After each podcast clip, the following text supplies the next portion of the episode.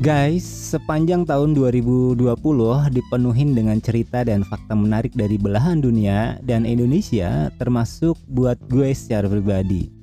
Dan mungkin banyak juga cerita-cerita Anda yang sudah tersimpan rapi eh, sepanjang tahun 2020 ini ya.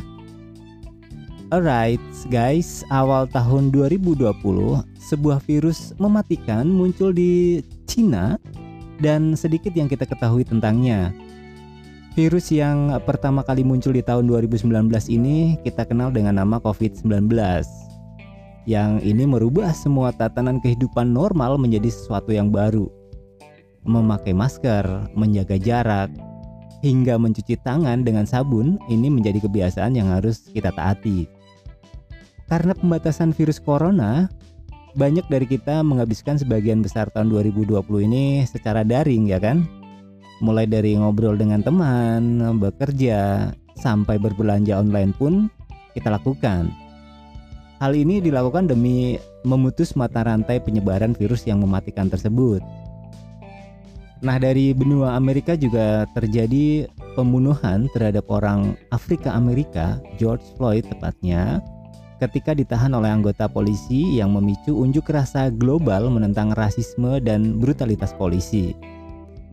Unjuk rasa yang digelar di Sacramento, California, Amerika Serikat ini adalah salah satu dari unjuk rasa pertama yang kemudian diikuti gelombang unjuk rasa di seluruh negeri Paman Sam tersebut.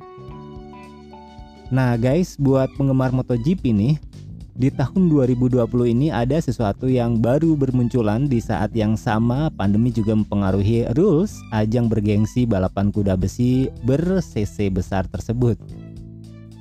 Juara dunia baru muncul setelah sekian lama didominasi oleh Mark Marquez yang kali ini absen dari balapan karena cedera yang dideritanya.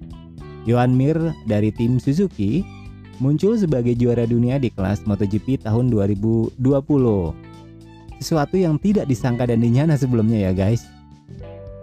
Sementara buat gue, di tahun 2020 ini yang membuat kebanyakan orang juga sebagai masa-masa yang sulit karena pandemi yang berlangsung, memunculkan sesuatu kegiatan yang baru.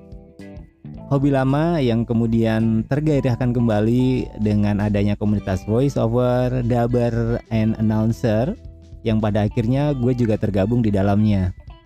Kemudian eh, terlecut sebuah tantangan membuat podcast yang diinisiasi oleh sebuah komunitas podcast yaitu The Podcaster Indonesia dengan 30 hari bersuaranya untuk membuat podcast sebulan full di bulan Desember ini.